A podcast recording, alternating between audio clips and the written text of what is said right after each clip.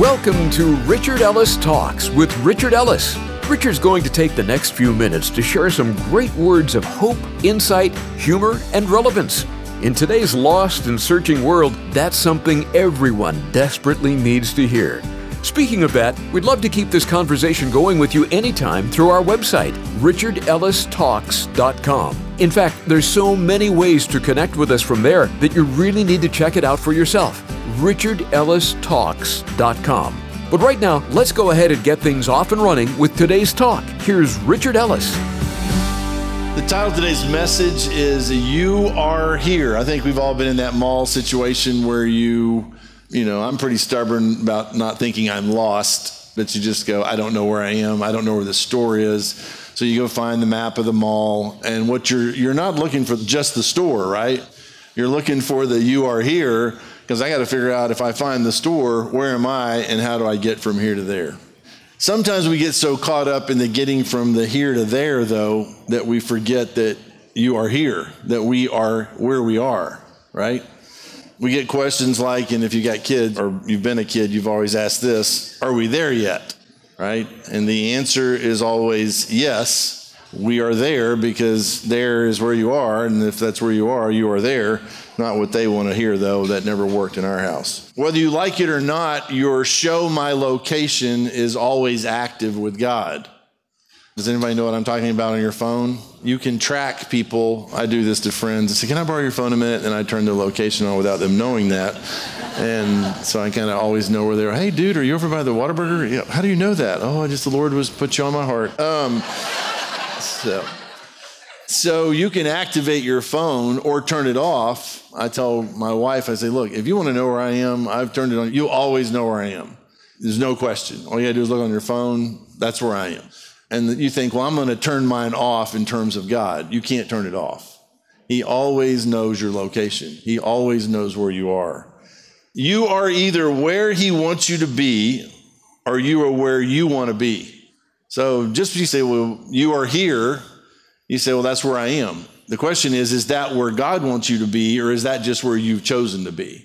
And we're not going to read the story of Jonah today, but Jonah was where he was, but Jonah on the boat getting thrown into the ocean was not where God wanted him to be. He was supposed to go to Nineveh, and he went the complete opposite direction, and that did not work out well for it makes for a great story, by the way.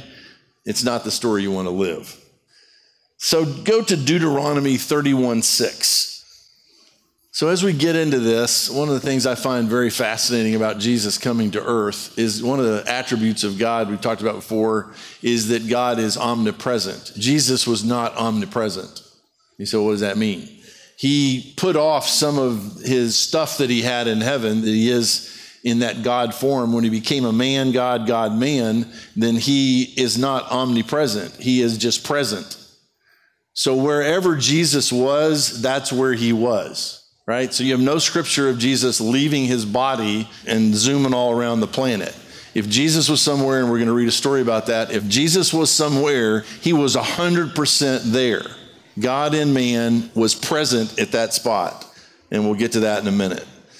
So, Deuteronomy 31 6. Be strong and of good courage. Do not fear nor be afraid of them, for the Lord your God, He is the one who goes with you he will not leave you nor forsake you. Now, you said, what does that have to do with what you're talking about?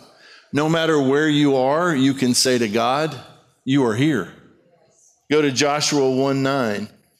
Have I not commanded you? Be strong and of good courage. Do not be afraid nor be dismayed, for the Lord your God is with you wherever you go. So, wherever you are, He is there. So, you get wherever you go, you are here. And it can be a terrible spot, by the way. I hear stories of guys, you know, saying they're sharing the gospel in a crack house. You say, well, what does that mean? People in a very, very bad spot, if they're believers, you say, well, how can a believer be in a crack house and share the gospel with anybody? Because the gospel is still the gospel. Well, how can a crack addict share the gospel? Because the gospel is still the gospel. You say, well, that doesn't make sense then how can any of us do any of the things that we're doing? You know, you'd have to be claiming 100% of the time I'm walking with Jesus, and so I share the gospel. We claim to not be doing that kind of stuff, but are we even sharing our faith? So if you're in a crack house, and you still know He is there, you know something. Now, that sounds bizarre, I know. And that's part of why people make it out of those situations. They say, I know that He did not abandon me even here. Even here, you are here, and you're going to help me get out of this situation. One more Psalm 46 1. Some of you know this by heart because sooner or later you get in a tough spot and you start memorizing stuff like this. God is our refuge and strength, a very present help in trouble. I was reminded of this the other day. I've told a story before about a buddy of mine. I've known him since I was 18. And one day in business, things were, well, after I'd pastored the first church where Rebecca and I were in business, and things, it was just too much, too much pressure, kids, business, stress. And I just sat down in one of the offices on the floor in kind of the upright fetal position. And I said to Rebecca, called Jeff. And within an hour, he was there and sat down beside me. Now, what did he do? What did he fix? He fixed absolutely nothing. But we had made a deal that stands to this day that anywhere on the planet, if you're in trouble or I'm in trouble and I call you or you call me, I will find you. That's a friend. Now, what did he do? He sat down on the floor by me, put his arms around his knees, and we sat there and I knew it was going to be okay. I didn't know how, but I knew I was not by myself anymore. Some of you in this room, some of you beyond here somewhere feel like you are by yourself. If you're a Christian, you can never be alone. It's not possible because you can always say to him, You are here. And in the Old Testament, we talk about this. They, he was with people in the Old Testament. In the New Testament, he is in people. I don't think I really understand that, or I'd live a totally different life. I grew up where church was a building, and you tried to get little kids to behave in the building. Turns out church is your body, and it's easier to get children to behave in a building than it is to get Christians to behave in a body. Right? We want to tell all these little kids to stop running around. You're in the house of the Lord. How about stop running around because you are the house of the Lord? How about that? So when you get to that point, and it's an acknowledgement, not just when I'm in trouble, but you are here all the time. You know where I am. You know what I'm thinking. You know what I'm thinking about thinking. And if this goes poorly, where I could end up, and I'm aware of that, and I don't want to do anything to shame your house. Not my, it's in my house. I'm just house sitting. This is his house. And he's let me stay in here till I get out of here. Turns out it's a whole lot easier to go to church, which is impossible, than it is to be a church. You can go to some building and sit and sing songs, give a little money, and be on your way. But to be the church, you got to be aware that he's here. You are here. Go to another one here. Matthew 123.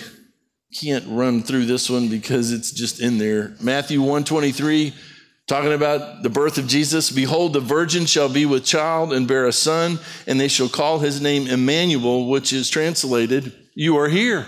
Not really. God with us, right? But what does that mean? You are here. God literally here. And you say, yeah, but he came and he lived and he died and was buried and raised from the dead. He's gone. But what did he say? I'll send you someone the same as me, another comforter. So when you become a Christian, the Holy Spirit moves in and it's the same as having Jesus in you. It's him. It's the Holy Spirit. It's God in you. That's what makes all the difference. Go to John chapter 4. Again, a great story. There's no way I can stop here and read this whole thing. If you've heard the story about this woman at a well, Let's start in verse 1. John chapter 4. Therefore, when the Lord knew that the Pharisees had heard that Jesus made and baptized more disciples than John, though Jesus himself did not baptize, but his disciples, he left Judea and departed again to Galilee. But he needed to go through Samaria. So he came to a city of Samaria, which is called Sychar, near the plot of ground that Jacob gave to his son Joseph. Now, Jacob's well was there. So, not to get in this, this is like a white racist going through the hood on the way to somewhere. It ain't gonna happen, right? It's just not gonna happen. This is like there's just certain neighborhoods, parts of the country you just don't go through. This was something Jews would go all the way around the country to avoid going through Samaria. And Jesus decided to go through Samaria and to this village and ends up at this well. So look what happens. So he comes to this city of Samaria, which is called Sychar, near the plot of ground.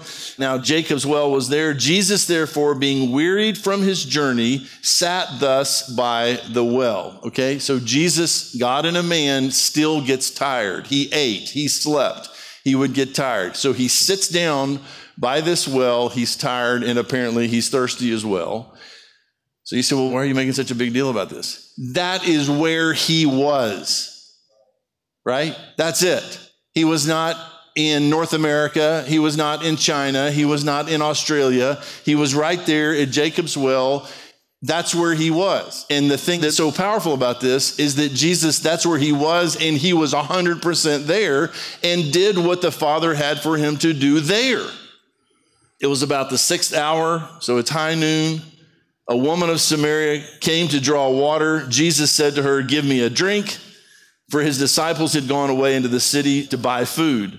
Then the woman of Samaria said to him, How's that you, being a Jew, ask a drink of me, a Samaritan woman? For Jews have no dealings with the Samaritans. I know you would have nothing to do with me. Jesus answered and said to her, If you knew the gift of God and who it was who says to you, Give me a drink, you would have asked him, and he would have given you living water. So now Jesus starts talking to him about who he is. And if you follow this story, she believes she goes into town. It turns out she's been married five times and is living with a guy. And Jesus knew that without her telling him that. And she goes into town. The disciples come back out. They've got food. What was that? And they stay there a while, and a ton of people get saved. You say, well, was that really the best use of Jesus' time? Is that where you should be? You just are where you are. You say, well, I need to be in better places. Then be in better places. Now, you say, well, what do you mean better places? If your life is working like it should and could work, this is what I am trying to do. You wake up, you say, okay, Lord, this is the day that you have made. I'm going to rejoice and be glad in it, but it's your day and I am yours. So we're going where you say to go. He says, well, then get your butt to work. That's in the, the Aramaic. Um, go to work. And then you pay attention all day. You don't just go haphazardly. Now you say, well, do you hear stuff? I don't hear stuff all day long, but I'm telling you, if you live this way and you're walking and talking with Jesus, you will end up in a restaurant and a security guard, he'll say, speak to her. Yes, sir. Thank you, sir. Hey, how are you today? Well, I'm tired, Lord. I don't want to mess with her. And then you miss an opportunity. So read John chapter 14. By the way, back to our gatherings like this, whether it's Hindu, Buddhist, whoever it is, atheist, people should be able to walk into a gathering of a church and say, I have no idea what it is, but someone is there. If there is a you, you are here because I can't explain this. John chapter 14, verse 16. And I will pray the Father, and he will give you another helper. I mentioned this a minute ago, that he may abide with you forever the Spirit of truth, whom the world cannot receive because it neither knows him, it neither sees him nor knows him, but you know him, for he dwells with you and will be in you, and we are a part of the will be in you. You are here, not just here.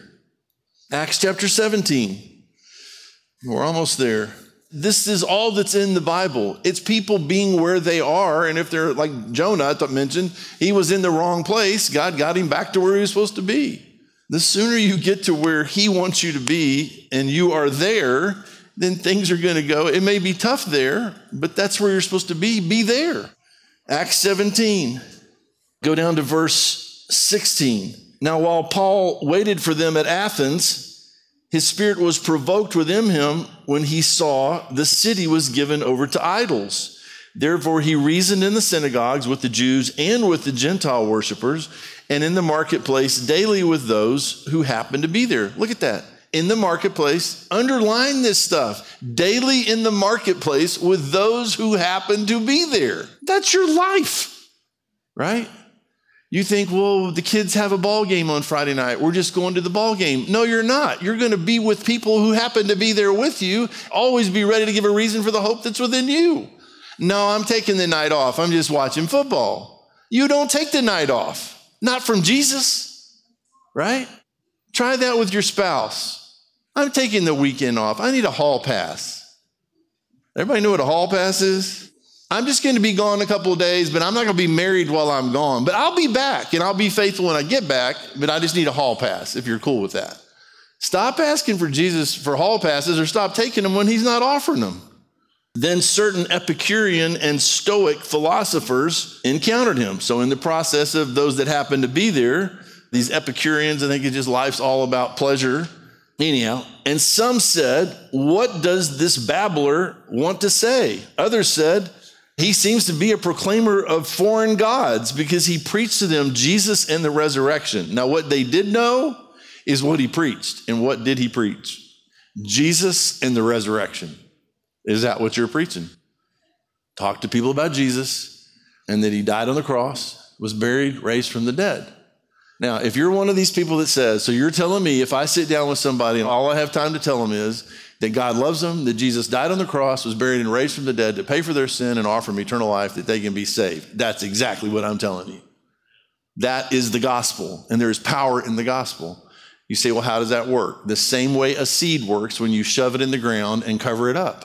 It is a seed. The gospel is a seed. It will take root and do its thing. You don't have to say any fancy words about it. It'll happen. It's not magic, it's a miracle. Share the gospel. My wife talked me into buying some dogs. Well, no, that's not true. That's not true. A gentleman who's in the back of the room sent me a picture of some puppies and said, This guy's got free puppies. They are never free. Don't ever take this bait. They are never free. So they turn out to be up in Oklahoma behind the casino. So we got a brother and a sister, and it looks like we're going to name them Win and Star. So that's going to work out really nice. So let me tell you about driving up there in the rain, you know, to go get these dogs. It was like the Lord said all the way up there it ain't about the dogs. And what happens? I get up there and there's this guy that lives on a farm, and I'm talking about he had more animals than Noah. This was a circus. He's by himself. It is a mess. He's got four or 500 pound exotic pigs. It's a circus. Nice guy. And so I'm like, okay, Lord, it's not about the dogs. And I start talking to this guy, and he tells me almost, I say something, well, are there any good churches up here? You know, something. Oh, yeah, there's churches everywhere. And talked about that. And I said, Well, how about you? Oh, no. He says, You know what? I'm an atheist. And he said, I learned a long time ago that, you know what? I don't have to change what you believe, and you don't have to change what I believe. I said, Okay, we'll go with that. And act like we were still trying to figure out which dogs. So then he went from being an atheist to being an agnostic, right? He just needed a little time. Now, you say, well, did he get saved? No. But was I there? You bet your life I was there. I see, here's where it goes wrong. Someone says, I'm an atheist, and we go, Oh, you're going to end up in hell. Well, why are we trying to rush it? Right? I thought we were supposed to try to do what, what he's doing here, right? Okay, find out where they are. Wow, that's interesting. Tell me more about that. Instead of just punching them in the nose. Man, Christians are some of the meanest people I have ever known in my life. We know people are going to hell and we're almost elated that that's going to happen instead of being brokenhearted. So here's this guy, he's had some problems in his life, and I'm there, but I got to be there. I just can't get my dogs and go to hell with you and drive away. So, what's my responsibility? I was there. I have his number. I can still text him. I can have some kind of relationship. Now, what's supposed to happen is that God loves that man through me, through us, in such a way that he says, maybe, I think these people may be Christians, but I've never met Christians like this. Why do they still love me when I say I don't believe anything they believe? And then it's his kindness, his gentleness that leads him to repentance. You think, well, it'd be impossible. He's an atheist. How can he get saved? How did I get saved? Nobody gets saved without a miracle. Everybody's raised from the dead when they get saved. Ain't nothing but dead people. Dead in your trespasses and sins. Go back to Acts 17. So, this babbler, they want to know what he's talking about. Jesus in the resurrection, verse 19. And they took him and brought him to the Areopagus, Mars Hill, a place next to the Acropolis. It's kind of near there, about three or 400 feet high. It's way up in the air. And they took him and brought him to the Areopagus, saying, May we know what the new doctrine is of which you speak. For you are bringing some strange things to our ears. Therefore, we want to know what these things meant. For all the Athenians and the foreigners who were there spent their time in nothing else but either to tell or to hear some new thing. Then Paul stood in the midst of the Areopagus and said, Men of Athens, I perceive that in all things you are very religious. So he didn't punch him. He goes, It looks like you're pretty religious. For as I was passing through and considering the objects of your worship, I even found an altar with the inscription to the unknown God. Therefore, the one whom you worship without knowing him, I proclaim to you. Now, where did he not start? You're all idolaters. You're going to hell. Well, that's, isn't that where you're supposed to start? Apparently not. You find some point of connection with them instead of punching them in the face and then work from there. And then he has an opportunity to say, Well, I found this, you know, to the unknown God, I'll tell you who he is. Verse 24, God who made the world and everything in it. So he starts telling him, the God I'm talking to you about made the whole universe, everything in the world. Since he is Lord of heaven and earth, he's the boss, does not dwell in temples made with hands. Now you say, well, what about the Old Testament? Didn't God have his Shekinah glory, his glory in a temple? Not true anymore, right? That's not where he lives nor is he worshiped with men's hands as though he needed anything, since he gives life to all, breath, and all things. He gives to all life, breath, and all things. And he has made from one blood every nation of men to dwell on, on the face of the earth, and has determined their pre appointed times and the boundaries of their dwellings. Now look at that. One nation, he has made from one blood every nation of the men to dwell on all the face of the earth and has determined their pre appointed times and the boundaries of their dwellings. So if you keep reading this story, not everybody believes, but a bunch of them do believe, and he shares the gospel with them. Not everybody I share the gospel with gets saved with me, and I don't even know if they get saved later with anybody. That's not my responsibility. I've never saved anyone. You say, well, we got to do something else. No, we don't. What are you going to do? Oh, I'm going to argue with them. And where does that get anybody, right?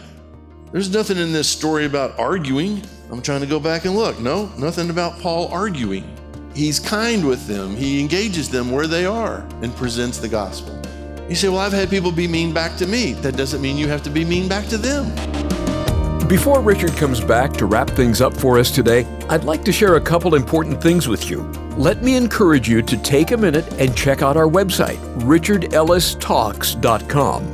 You'll find today's talk right there in the Talks page along with all of Richard's messages. You can even forward them to a friend so they can hear them too. You'll also find the prayer wall to add your prayer requests, a link to connect with us, the contribute page for you to be able to give to this ministry, a radio station finder, all our social media links, and much more. So check it out, richardellistalks.com. And Richard's back now to wrap up today's talk. Go down to verse 34 in that chapter. However, some men joined him and believed, among them Dionysius and the Areopagite, a woman named Damaris, and others with them. So some people did believe. I'm not responsible for that. So there are people watching this, listening to this somewhere, and you heard the gospel. I know you did if you've been listening for a while. And you say, Well, how do I become a Christian? You respond. You go, wow, I can't even explain it. I think I believe this is all true. Then stop having Jesus with you, have him in you. You are here is always true unless you are there. You are here is always true unless you are there. And there can only be one of two places heaven or hell. And only you can decide where that is. I was presented this truth when I was a small young kid. And I believed. You can do it when you're young, you can do it when you're old, but you got to do it or you won't make it. But because of a decision I made to respond in faith and say, okay, Lord Jesus, I do believe you died on the cross, were buried and raised from the dead to pay for my sin. I ask you to move into me, to forgive me, to love me, to take over my life. So now I try to live for Him, with Him living in me and through me. And then one day I will die, and He will look at me and say, You are here because I know Him.